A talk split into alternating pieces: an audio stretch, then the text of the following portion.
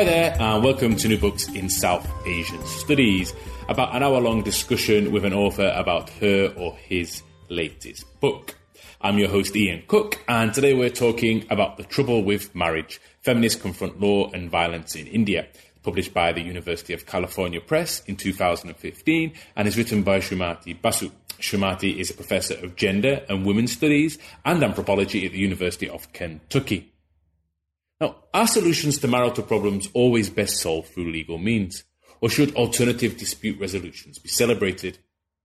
Now, in her latest book, Srimati answers such questions and many more through explorations of lawyer free courts and questions surrounding understandings of domestic violence, analyses of the way rape intersects with marriage and how kinship systems change with legal disputes, and by delineating the most important acts that frame marriage law in India. This book is theoretically and politically astute and offers a really unique ethnographic insight into the legal sites of marriage trouble in India. I had the pleasure of speaking with Srimati just a few moments before. Okay, so it gives me great pleasure to welcome Srimati to the show. Now, your book, which explores how feminists confront law and violence in India, has a very evocative title. It's called The Trouble with Marriage. And I think a good way in which we can dive straight into the heart of your book is to ask what you mean by this title. What is the trouble with marriage in India? Um, hi, Ian. Um, thanks for talking uh, to me about the book. And um, I think that the, the idea of for thinking about trouble in uh, the trouble with marriage um, was to, you know, in kind of this um, old tradition in uh, anthropology of law, among other things, is to think with marriage as a sort of diagnostic, um, to see what um, marital troubles kind of tell us about um, um, social problems and so in this case, um, I was interested in looking at um, feminist legal reform, primarily reform in the 1980s, you know, partly, um, partly very uh, locally re- uh, related to India, and very much also part of um, global feminist reforms in the 1970s and 80s.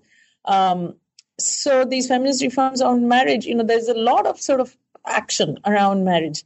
Um, and um, I'm looking at the consequences of that, right? Or uh, what's emerged that we thought would happen, what, what good things have emerged, what unexpected things have emerged. So, um, so um, when we look at this feminist reform and its concentration on marriage, on, on uh, at that time, um, very heteronormative marriage, I would say, um, is that feminists were kind of actively involved in making sure that um, women's ability to leave marriages, violent or not, were um, and were have were better, um, were improved. Um, and what's happened is that they've given in rise to new ways of imagining marriage and divorce. You know, whether or not one is in marital trouble, we imagine marriage in a different way, right? So I say that they've created sort of new subjectivities around that in you know in these figures of counselors, judges but also people who um, women themselves who go to court much more than often before are sort of different. But um, i would say that while divorce has become easier over time um, laws are also being able, are also used in ways that were unanticipated by um, within this feminist reform right? And so the laws are also changed in the process. So um, as you read uh, the ways in which rape law is used by parents to cut off uh, or to intervene in their children's marriage choices, or the ways in which alternate dispute resolution, which was seen as a big solution um, to the problems of law, is often used to reconcile couples to um, violent homes, right? So, um, so this, so um, I talk about this in you know this kind of law and society ha- uh, studies has um, a basic tenet that people bargain in the shadow of law, right? That law is a sort of strategy for negotiating options. So, um, um, I think I'm I'm very keen to get away from this language of whether we have a good law or a bad law, um, or um, whether there is you you, the, you hear the word misuse a lot, whether laws are being misused. So rather, I think laws are for use, right? Um, so very often when um, I'm teaching um, about law and society, um, we go around and think about all the sort of laws in our lives and the ways in which once it exists, it shapes you know, our, our um, sense of the world differently. So all the ways in which we go around various kinds of laws here, um, you know, marriage often seems to people be the place where laws are being misused, but really that's true of other kinds of things. So in this case, um, so um, the trouble, as I see it, is that the state, seemingly following feminist governance, has relied too much on women being within marriage in order to uh, lead good lives, right? on um, so as a result, it's been um, unable to uh, legislate or even imagine other forms of um, being for women. Um, and, you know, other forms such as parental inheritance or matrimonial property or the labor market, etc. So uh, you must have noticed that the book is called The Trouble with Marriage, but by the time uh, I'm at the conclusion, the conclusion is called The Trouble is Marriage. Mm-hmm. So, in short, the main uh, trouble is relying on marriage, right? So instead of debating, uh, very often when I present this, people, uh, we, the debate ends up in uh, in the realm of whether legal reform is an, um, is an effective feminist strategy, right? Whether we should turn to the law or not. But here I'd emphasize that um, law always lives in the world by uh, making trouble or you know help and or helping. But here we want to notice the trouble that our imaginations of marriage cause, right? So let me just very quickly um, read you two lines from the conclusion to um, to that effect. That um, I say there. Marriage is more than one site of structural vulnerability captured in law. It is at the core of gender trouble. Um, so, by this logic, when women are supposed to kind of legitimately deploy their sexuality in the commodity market of heterosexual marriage, um, they are seen to be set for life. Their parents need not consider them entitled to any portion of family resources. They need not engage the labor market. Um, they're to rely on the income of the husbands and affines. They need not worry about having matrimonial property because so if they're good wives, they can access the results of the uh, the resources of the household. Sorry. So um, and you know because that's what's always imagined to be at the center of things that that creates the various kinds of problems that we see. Mm-hmm, mm-hmm. Wonderful. That's uh, that's really set us up for the rest of the discussion. Now, I really enjoyed reading the book, and it's extremely rich, and it and it covers many different areas. But before we go into the book in detail, I was wondering, could you please tell us a little bit about yourself? What's your academic background, and what drove your interest in this topic?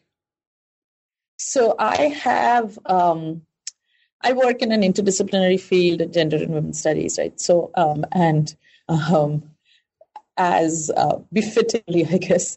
I've wandered through um, various kinds of training. So um, my bachelor's and my master's degrees are actually in English literature. I studied in India, and then um, I did a master's at Purdue.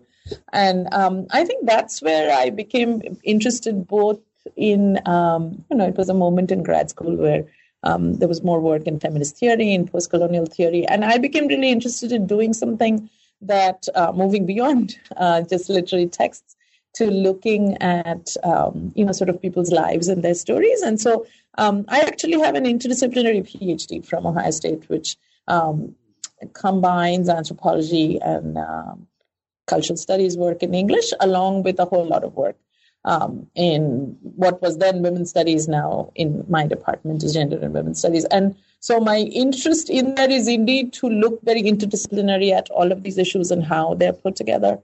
Um, so did I did did you ask me my background? Or? Yeah, that's good. That's what I was. That's what I. That's what I want to know. It's good. It's good for people to know who they're who they're talking with or who they're listening to. Yes, and it's and I think you can feel this interdisciplinary like in the in the book itself.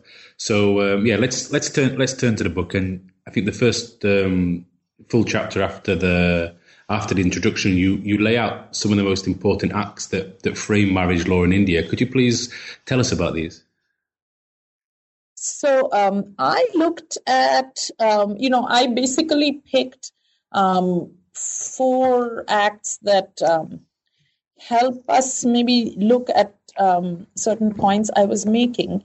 So they are, in turn, I looked at the Muslim Dissolution of Marriage Act uh, of 1939 um, the Hindu Code Bill debates uh, in the 1950s. Um, and then I looked at this uh, 1974 report of the Committee on um, of the Committee on the Status of Women in India, sorry, um, because I think it's one of the, everyone believes that it's one of the very critical feminist documents to.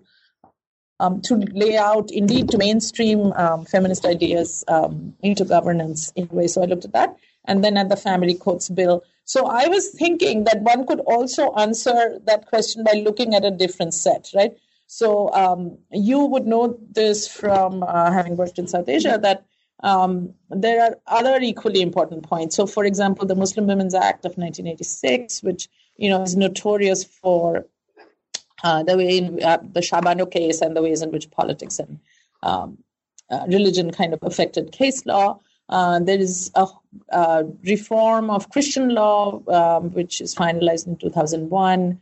Um, the Hindu Succession Amendment Act, um, I think 2005. Um, I think most importantly, another law that would go along with this group of laws I looked at, but it was kind of too late in the process for me to do it, is the Protection um, of Women Against Domestic Violence Act, mm-hmm. um, which is kind of a civil law.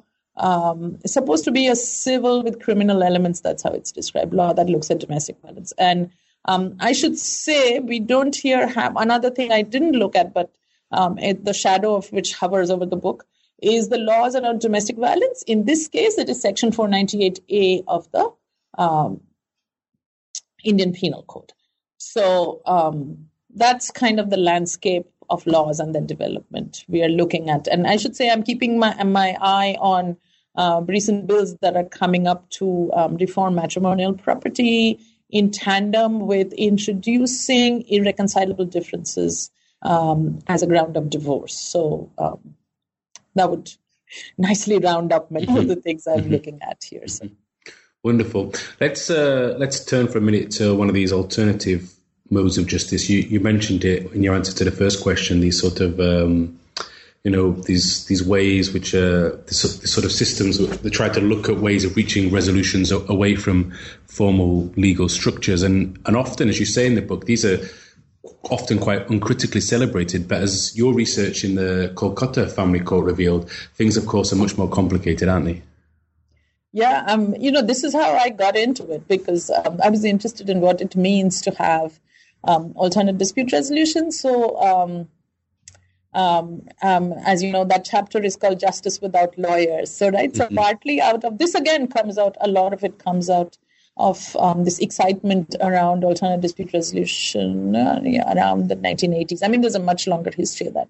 But in that time, I think it comes into um, business and arbitration, but it also comes into family law. And the main sort of um, um imagination of this thing is that people feel, I mean, you, all of us feel kind of alienated by a legal setting, right? It seems grim, it seems distant so the idea was um, that if you um, if there are ways of um, um, making people more comfortable, talking to them in uh, the language that they're more used to, right?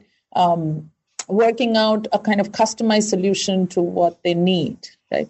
Rather than a formula of what the law offers, that maybe there would be um, better outcomes, that people wouldn't so much look to law as something distant and punishing. And so this is where it comes from the idea of family courts as places that um, uh, people can come to solve issues related to marriage, custody, etc., um, by um, speaking kind of directly to a judge, by talking to a counselor in their own language rather than citing uh, chapter and verse of laws. So, um, but as you see there, so it was imagined that lawyers would not. I mean, there are various forms of this across the world. I won't. Um, I, I go into that in the book. I won't uh, name them here. But the form that it took in India is that lawyers were um, not supposed to appear in courtrooms. I mean, that has not really panned out um, for uh, reasons that I go into. But just to explain it to hear you hear that um, lawyers were sometimes people would say they're supposed to leave uh, their robes outside. They can't act um, um, as lawyers in the courtroom. People were uh, going to say their own piece, right? They were going to, you know, uh, put their own case together, write their own petitions, all in their own language, right? Represent themselves, cross-examine. So um, as as you see, then um, that's not that easy to do, right? I mean, it's not that I would watch it, you know, for for years, or when I sat in on these hearings, um, I would think, wow, uh, you know, I I basically as a professor make my living by talking in public and writing, and I would find it difficult to just like stand up and cross-examine someone, or um, you know, put together a case so that the exactly right points are highlighted, because let's not forget that you know these are family courts. I mean they take different forms in different places right? But in india it's a fa- it may be an informal court but it's the it's a lower level court. So um, you know the judge needs to um, assemble the evidence just so right um, they need to refer to certain points of law and fit it into that so um, not only are they used to a certain way of doing things and um, you know, um, as you saw, there's um, when I look at the language of the ways in which this happens, you see a lot. This is the the third chapter, which we're not talking that much about today, but um, you see a lot of slippages between how people construct their lives and what judges say, and um, you know the this. Um, case of Rupak and, and Rupa, I believe that I discuss in uh, that chapter has to do with a woman who's actually very enthusiastically prepared, like totally over prepared to be in court. But um, the judge kind of says to her, um, do you want to do all the cross examining? Should I just go away? So judges are not used to that way of doing business, right? so, um, and you know, I mean, processes of appeal have to be within the structure of law. So it's an a, attempt to imagine law in an alternate way without um, really being able to understand how that would fit into into the larger legal structure as a whole. Um, and so, secondly, you know, like um, um, it's also become, you know, so now feminist groups are deeply divided between those who think this is good, alternate dispute resolution is good for all the reasons I said, it makes people comfortable, they can go in there, whatever, um, versus people who say what's wrong with lawyers? A person needs an advocate when they're in court.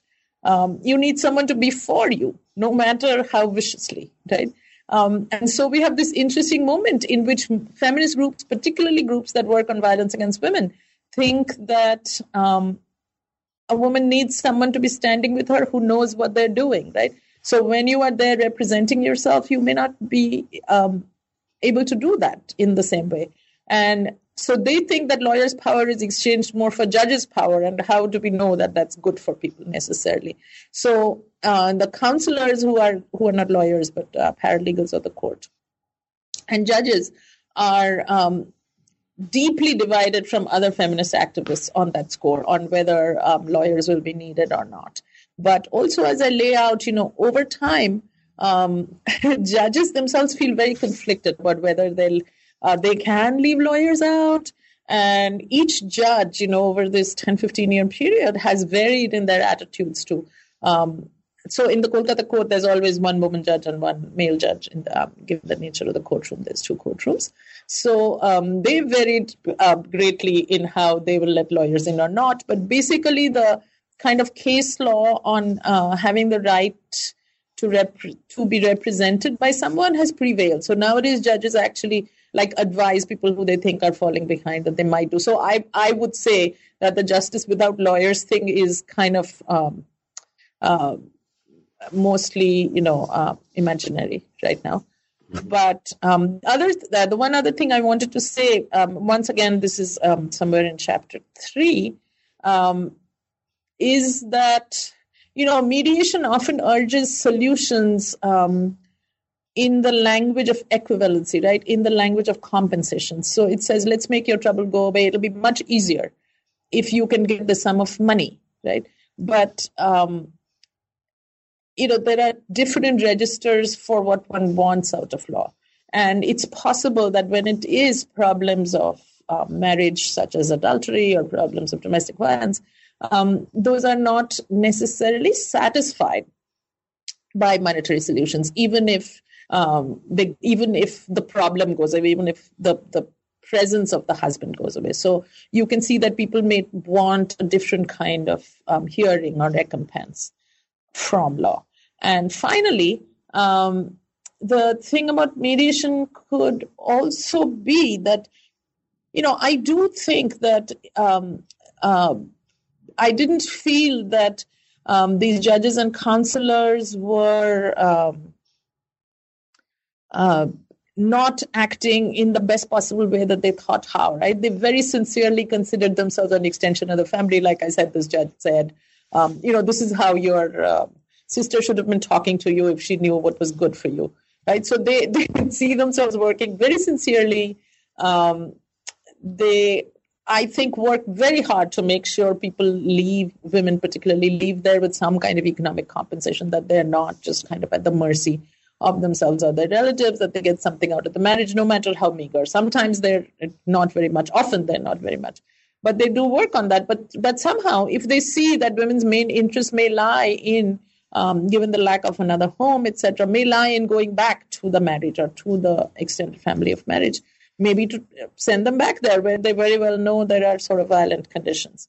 And um, um, uh, as you saw, that that both um, I understand that it comes from a certain impulse to look in on them and the lack of other options, but it's also um, sort of disconcerting to see that the result of mediation be, may be reconciliation no matter what that reconciliation is often i'm told from other people in um, other family courts in India, such as in um, the Mumbai family court, that they don't they try to stay away from reconciliation. But Calcutta is by no means the only place where um, reconciliation is seen as the only optimal solution to you know that alternate dispute resolution takes the form of mediation. Really. I mean, uh, takes the form of reconciliation. Mm-hmm, mm-hmm.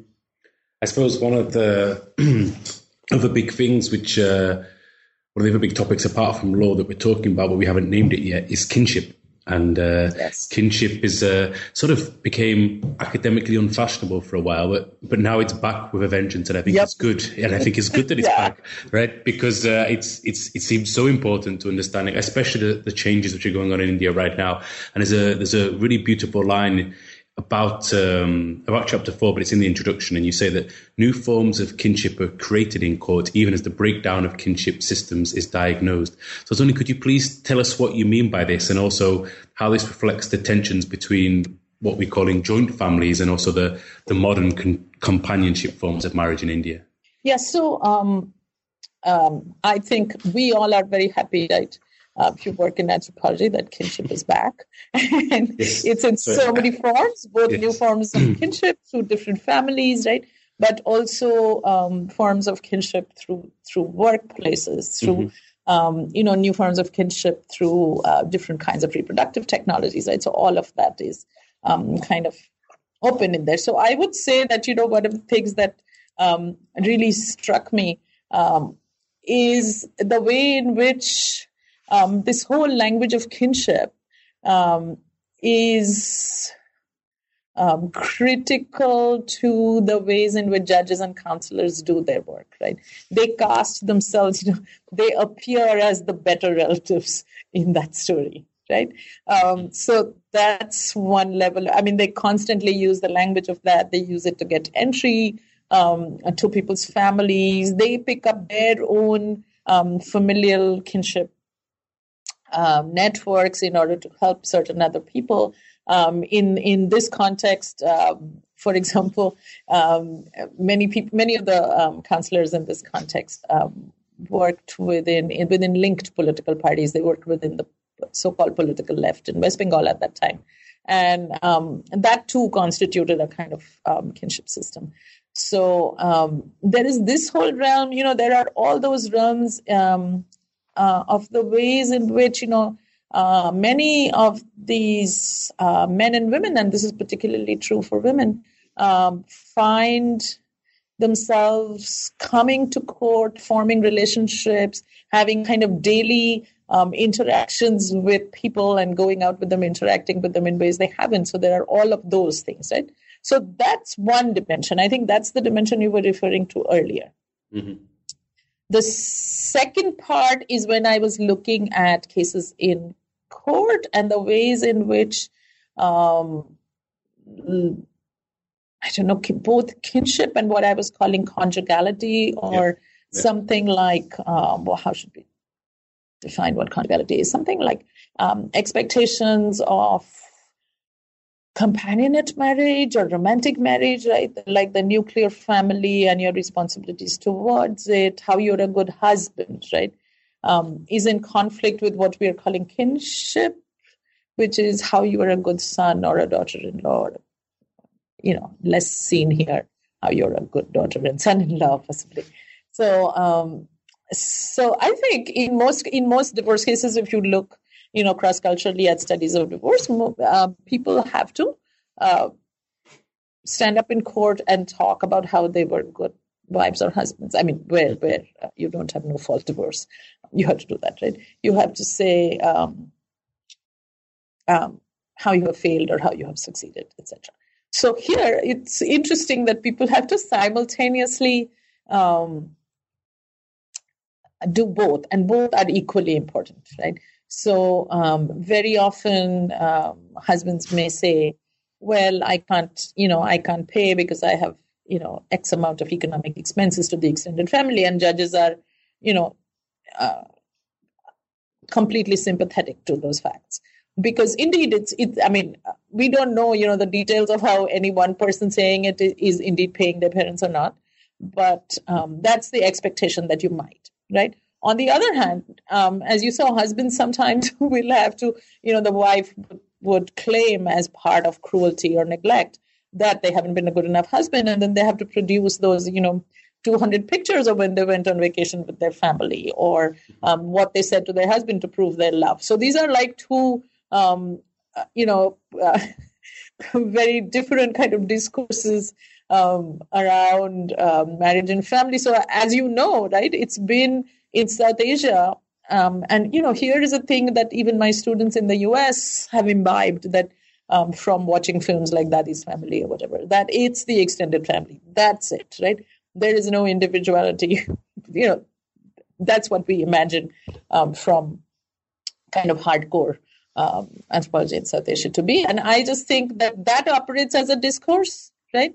And conjugality operates as a discourse and um, there are different sets of economic rights that pertain to both. So um, so the question is how do people navigate that often with difficulty right? So for example i um, uh, i described how um, wives when um, they go to court very often um, have to say i mean if the allegations are against them that they didn't you know make the proper kind of bread or you know they mm, uh, didn't treat some extended relative the same way. They don't they don't typically in court say no why should i do that right? They have to work within that norm. And so that they have to work within that norm to say oh i tried the best i could. I'm really good at domestic work. I'm really devoted. You know that's the trope right? Mm-hmm. whether one fulfills it or not or whether one chooses to fulfill it or not.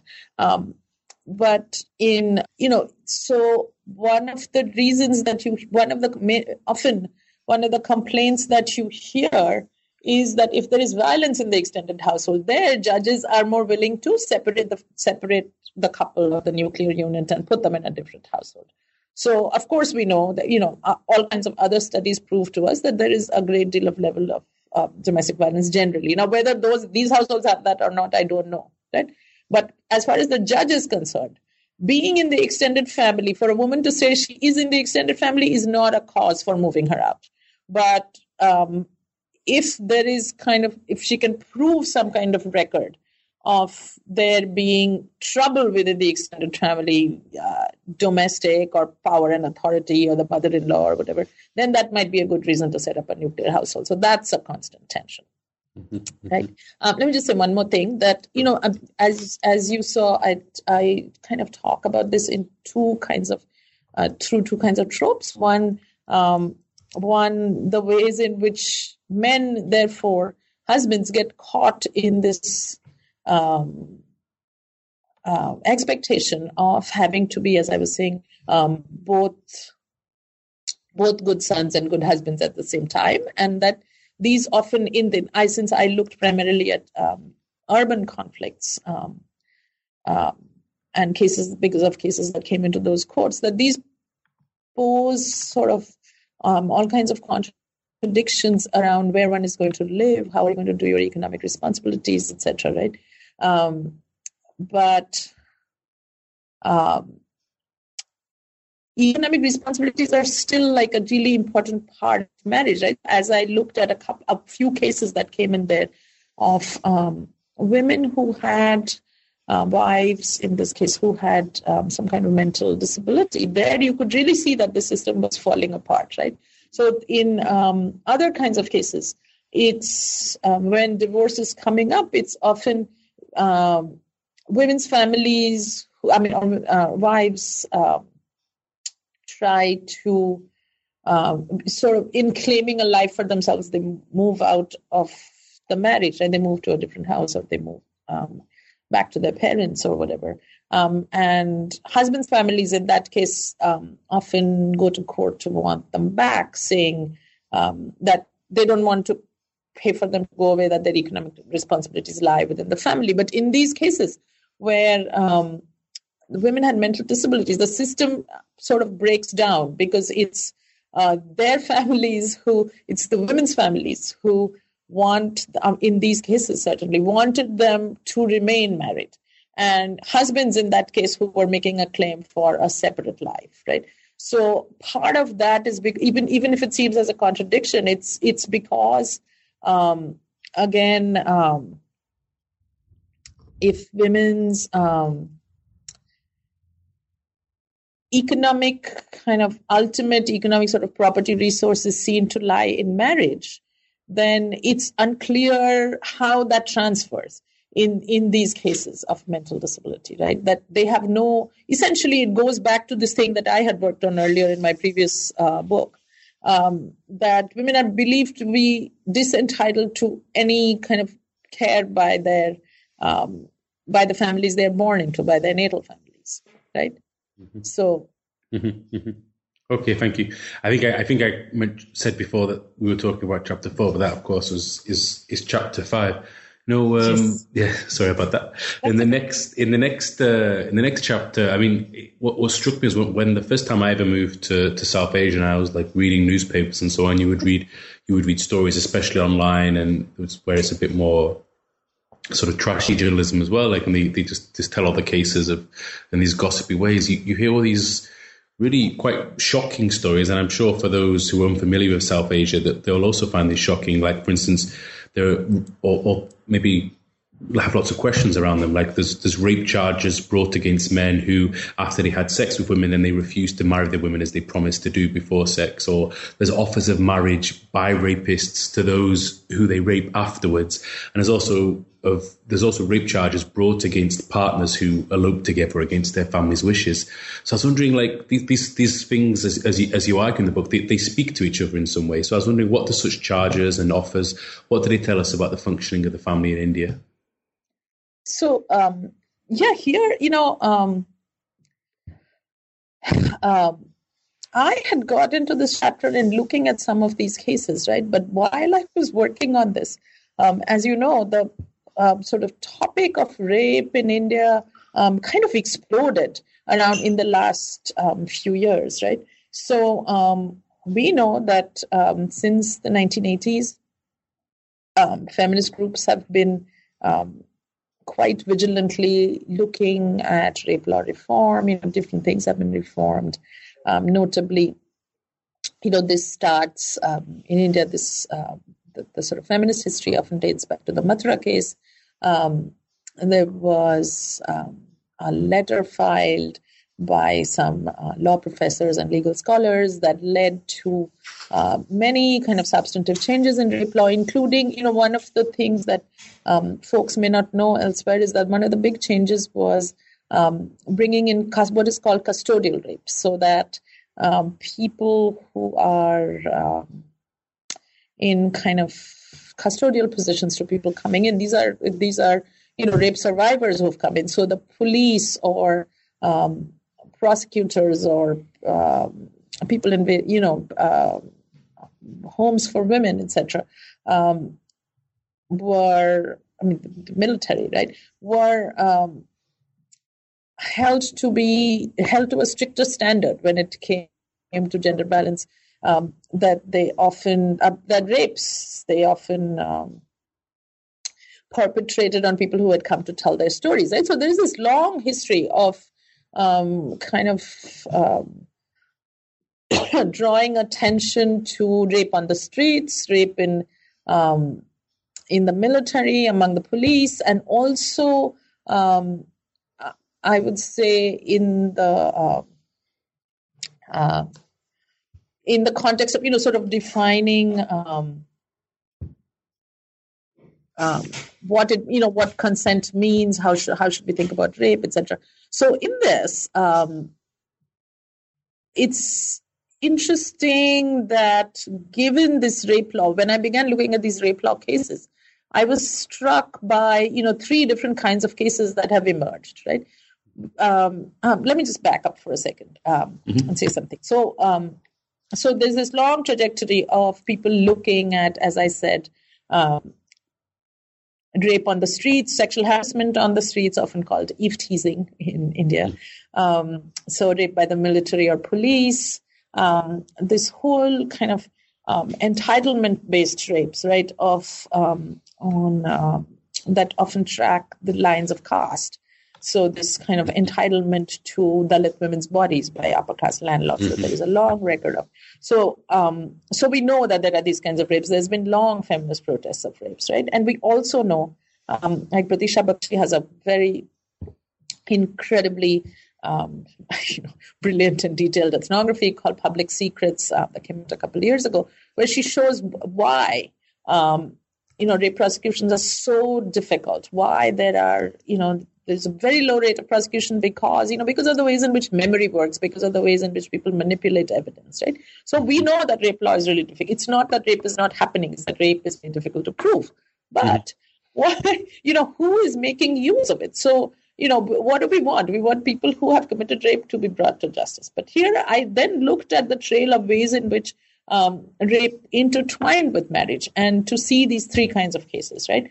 First um, the cases that you were referring to, in which there is this whole um, kind of track record of case law, um, so that if you have a sexual relationship with someone where um, you have made a so-called false promise of marriage, as in um, that the person believes that you had sex with them, but really you were going to marry them at some point and then you didn't you changed your mind. So you know the, the case that i write a lot about um, was a couple who had been um, in a relationship for 10 years. I mean they were in a consensual relationship for 10 years. And um, at the end of it the man and not at the end of it at the point at which the case was filed the man said he didn't want to discontinue the relationship. He just didn't want to get married.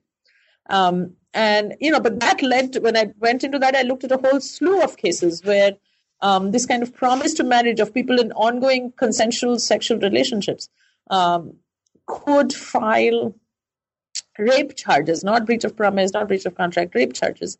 Um, because it's, you know, the logic of that is something like, um, it's like the logic of a property crime. It's the ways in which rape law was often seen as a property crime, right? That you have given up your virginity, which is a thing.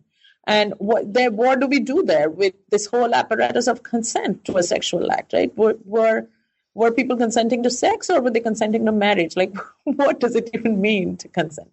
And so this is tied then to those other cases you saw in which it is totally irritating trend of um, judges who occasionally, uh, in a rape case, say to the defendant, why don't you marry the woman? Or sometimes the judge doesn't say, sometimes the defendant offers marriage as a way of getting rid of the rape claim.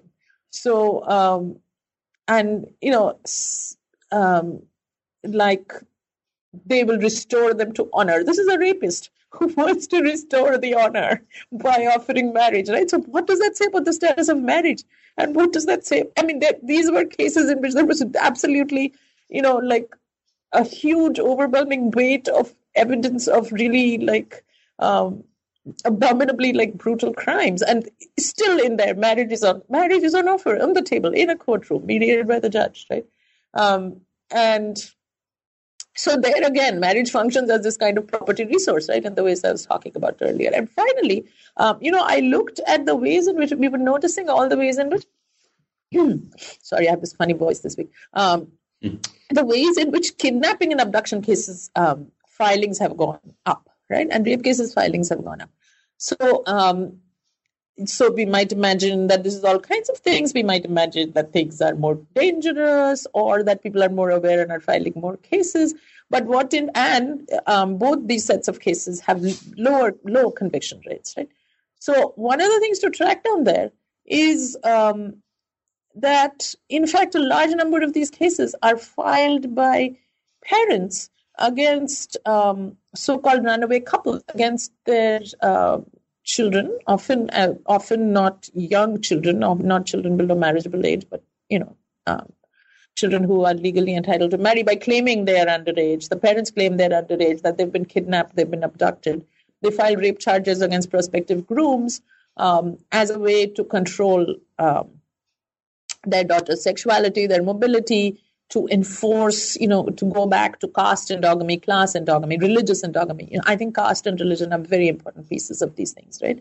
And um, so this, you know, um, I mean, feminist thinking is so central to the ways in which um, rape law has been constructed. But in these cases, it's being used in exactly the opposite way to control women's sexuality further.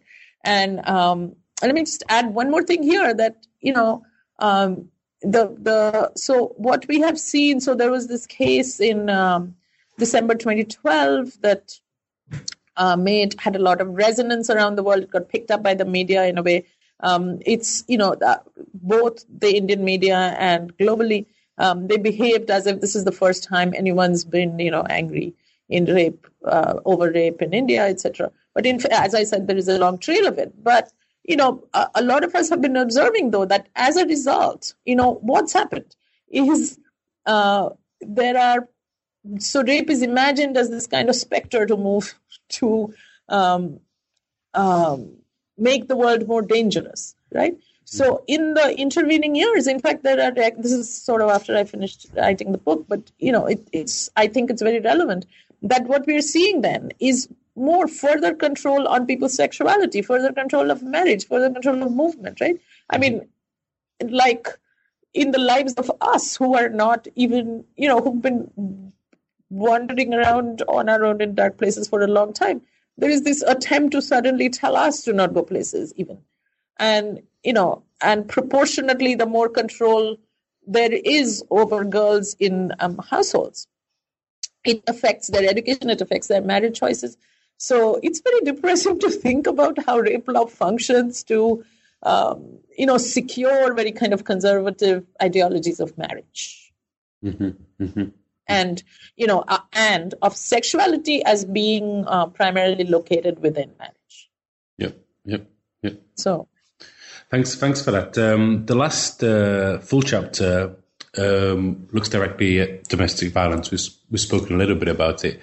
And uh, but it's nice because it, it, really brings home the, the differences between criminal prosecutions and, and civil remedies. I was wondering, um, could you tell us about you know the differences between these two things and what this tells us about the way domestic violence is understood? So, um, um, as I said to you, there's this um, law called. So I begin and I look primarily in that chapter at this um, criminal provision, Section 498, uh, which again is, I think, legislated in 1984, and um, is a is a, is a is um, a stern sort of way to address domestic violence. In that, um, you can, if you file a case against a person, and if the police take the case, which ideally they should, whether they do or not, um, they can arrest people without prior investigation. They can um, jail. Uh, they can arrest and jail people. Um, they can. It, the charges cannot be taken away by uh, a person just saying so, etc. So um, it's a kind of a oh, oh and of course um, the charges pertain not just to husbands but to family members, etc. So um, this is a law. It should. It was meant to address the different forms of the things we know about domestic violence in India, such that um, extended family members are involved. You know, um, that very often people are unable to get out and tell their story, etc. But we see that this law often has um, a tremendously low conviction rate, right? And this is, in fact, why the other law that I didn't look at, PWDVA, um, was proposed as a way to kind of um, be able to help people more. Now, would you think it has a, a, a, low rate because it's not being used? It's used all the time, right? It's one of the things that's recommended to um, have on the record if there is any violence or if people think that should, that should uh, be one of the grievances. But um, in fact, what do people want when they file a domestic violence charge? And so, in many of these cases, you see um, women who are filing these charges may want may just either want to go back to the marriage so so all the reconciliation stories i was referring to earlier or they may indeed want um, to have some kind of a financial settlement if the marriage is truly breaking down so um, these criminal charges then are also becomes the subject of uh, mediation, alternate dispute resolution, etc. I know I, in every handbook of mediation it says criminal charges are not to be mediated, but they are here. In fact, so I have among the various um, ethnographic pieces I did was to sit in on police station hearings where the police themselves are taking this on, right? So this is the criminal apparatus where police are trying to work out what the conditions should be. But you also have um, a civil apparatus, such as in the family court and you know other kinds of civil venues, where you can work out divorce settlements. Now, over there, um, uh, it's not. I mean, like in the family courts, it's not that women are neglected exactly in that, but they don't really have an advantage. They often get really small settlements, right? So, because this criminal trial poses a threat uh, poses a bigger threat, often poses a bigger threat to respectability, you know, to being taken off to jail, etc. Um, it's believed to um, exert some leverage in the process, right? So one of the things um, I narrated was the ways in which both police and mediators and sometimes people imagine it themselves and certainly lawyers use criminal charges as a way to leverage civil settlements. And so the um, criminal thing goes away, is made to go away. Mm-hmm. And, you know, which partly explains um, why so few cases are filed. So, I mean, I see like among many, like, let me identify two big problems here. One is that, you know, as I um, follow through a certain number of cases, the, the kind of timing, the whole sort of temporal structure of this is very unclear. The rules are very unclear. People in good faith trying to file a domestic violence case are often falling afoul of um, these various contradictory rules and why they weren't, you know, which venue should they be filed in, what should be the order, what should the police have said. Seems almost impossible to, you know, file a so-called good case, file a successful case that would go forward um, for anyone trying to do that. The second is that because it's so uh, common as a tool of mediation, and and you know this, um, it's not that people imagine it. This is very often guided by lawyers, police, etc. So what you have is that the maybe the person has a settlement um, they can live with uh, monetarily or in terms of housing or whatever at the end of the case, and the case goes away. But what happened to domestic violence? If there was domestic violence, then it's not, um, you know, um, at, at the end of the day, the domestic violence charges are made to go away. So if there was indeed any domestic violence going on, that's not um, uh, subject to kind of criminal sanctions.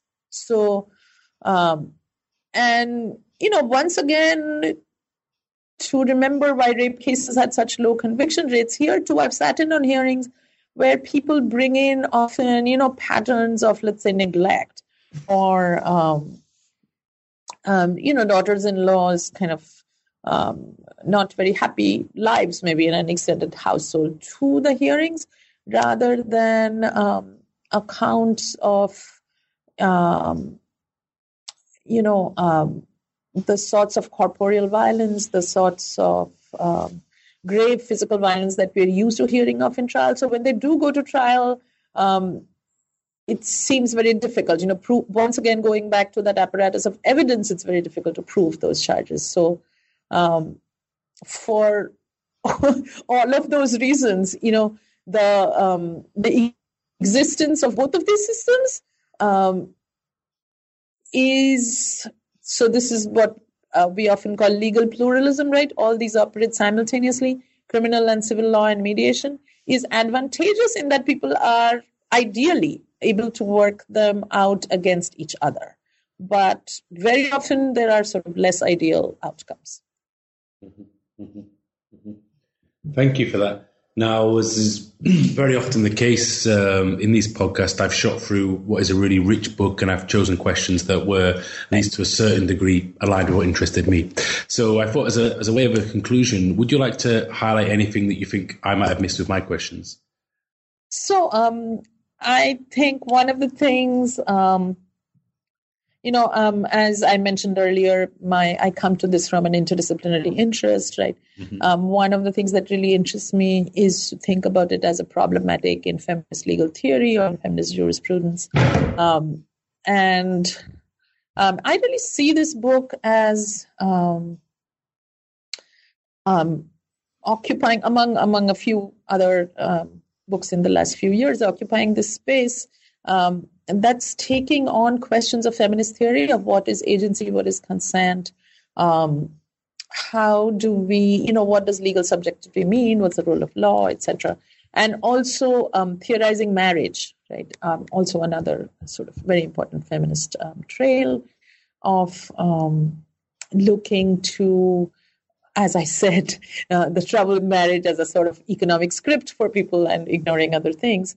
Um, that um, those are the questions that concern me because um, in um, within I would say the field of gender and women's studies, it's often been that uh, the the sort of feminist theory part has been based on um, you know U.S., UK, European um, kind of models of theorizing, and that the um, other parts of the world have been just kind of instantiations or examples of objection or why things don't work, you know.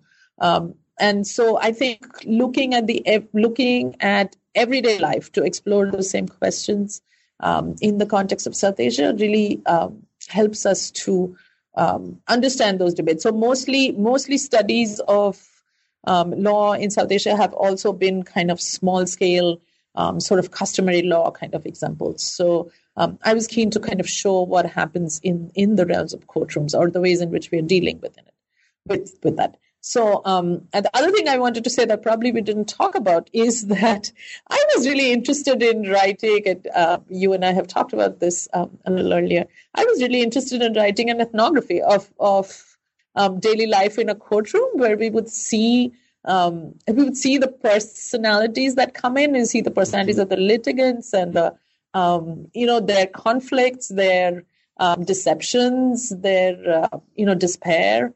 So um, i have um, that's something that i um, really sought to do so that uh, people read it in a way that the law is brought to them through stories through the whole thing Mm-hmm, mm-hmm. And I think this this really works like this. This is I mean it's a very enjoyable. Maybe enjoyable is not the right word because some of the some of the topics are um, horrifying. horrifying, yeah, because and engaging, like uh, an intriguing book, precisely because it's it's told through stories, right? And it's always the case when you when you're talking about something abstract like law. You know, like you, you might yeah. think, oh, am I gonna am I really gonna read like you know hundreds of pages about law? But it's it's exactly because you've got you've got personal stories there, and they're the they're the stories that carry, I think, the the, the yeah that make us understand, like as readers, make us understand the the both the theoretical. Uh, um, drive of the book and, and also the, the, the, laws that are in question as well. So um, it's a really, yeah, really definitely yeah. an engaging read. So yeah. So you know, so this was based on I don't know. I mean, some of it was done in summers and some other long portions. So um, uh, this was an ethnography based on um, sitting in the courtroom for many, many years, hmm. but then also um, sitting in on police stations, in all these kinds of mediation venues, following the counselors, um, for you know, so I primarily worked in that area rather than um, singling out litigants. And I really wanted to sort of bring that sense of how people negotiate, how they tell stories, how they tell sort of pedagogical stories through that. And yeah, so. Mm-hmm. Mm-hmm. Good, good. Okay, I think, and we spoke a little bit before um, before we started recording that you finished this book, well, 2013 or so. So I suppose I now writing it, yeah, and finished writing it then, yeah. And so now, uh, I guess you've moved on to other things. So I was wondering, what are your current projects, or what sort of future projects do you have in mind? Actually, um, you know, right after I finished the manuscript, and while I was still editing it, um, I had a Fulbright in India, and I, I um, wanted to actually um, take off on um, something that emerged very um, uh, had you know I had been thinking about since um, the book, and that emerged from this last chapter we were talking about, which is um, I was looking at the civil and criminal law, and I began to notice these. Um, so-called men's groups, men's rights groups, they call them men's rights mm-hmm. activists. They often mm-hmm. call themselves, and so the ways in which they they totally they target 498A as one of their main cases, and um, so, you know, in my my uh, dissertation work was based on uh, it, it, sort of worked on women and property in Delhi, and in the, this this book was based primarily on fieldwork in Calcutta. But I was like, I wanted to try this sort of seeing what this national movement did and how they talked about law and marriage, and also so it went into um, looking at these um, men's rights groups, how they were organizing. So it is on the one hand a study of the men's rights movement as a new social movement, right? Very, very, very different, right, from feminist movements. But um, nonetheless, it's a new and vibrant social movement who are using sort of different ways to recruit people. So um, I kind of went around the country. It's like I'm, I'm now forgetting the number of cities. I think I mentioned about 11 um, cities uh, I interviewed diff- or um, interviewed at least eleven groups of people. I went to their meetings, um, but and I uh, sort of was trying to find out how they think about feminism and law and uh, mm. um, marriage. But you know, it's also a, so for um, someone who is a feminist, it's also um, a, both a challenging a challenging project, both because you know they, these groups are very often um, um, anti-feminist, I mean, very specifically anti-feminist and also very misogynist in scope. But it's also a challenge as an ethnographer because there were indeed lots of people who had been through really great uh, legal trouble and um, and marital trouble in ways that had shaped their radicalism. So, as an ethnographer, it's an interesting challenge to um, also listen to those stories and to understand, you know, how they intersect with these other narratives that we're talking about and so then I've been, you know, I, I have all that data. I'm, I'm trying to write it in little pieces. A couple of pieces have um, come out now. I think you saw one. Um, and uh, one of the uh, another thing that I've been working on that I think was in my head sort of since that project, but tangentially related. So after you know ten years of working on um, divorce, rape, domestic violence, I was like, oh, I need something I enjoy. So, right. so um, I uh, decided since I really love reading detective novels, mm-hmm. I have begun uh, right now preliminarily interviewing women detectives in um, India thus far. Wow. And wow. so it's quite funny that you know many many of the stories they have to tell, however, are about investigating divorces and about investigating potential marriages. So um, people are making fun of me that I'm like, I tried to get away, but I'm right back where I started. So. Thanks so much for listening to the New Books in South Asian Studies podcast. I've been your host, Ian Cook, and today we've been talking about the trouble with marriage, feminist confront law and violence in India by Srimati Basu. I hope you enjoyed the conversation as much as I did, and I hope you download again next time. ta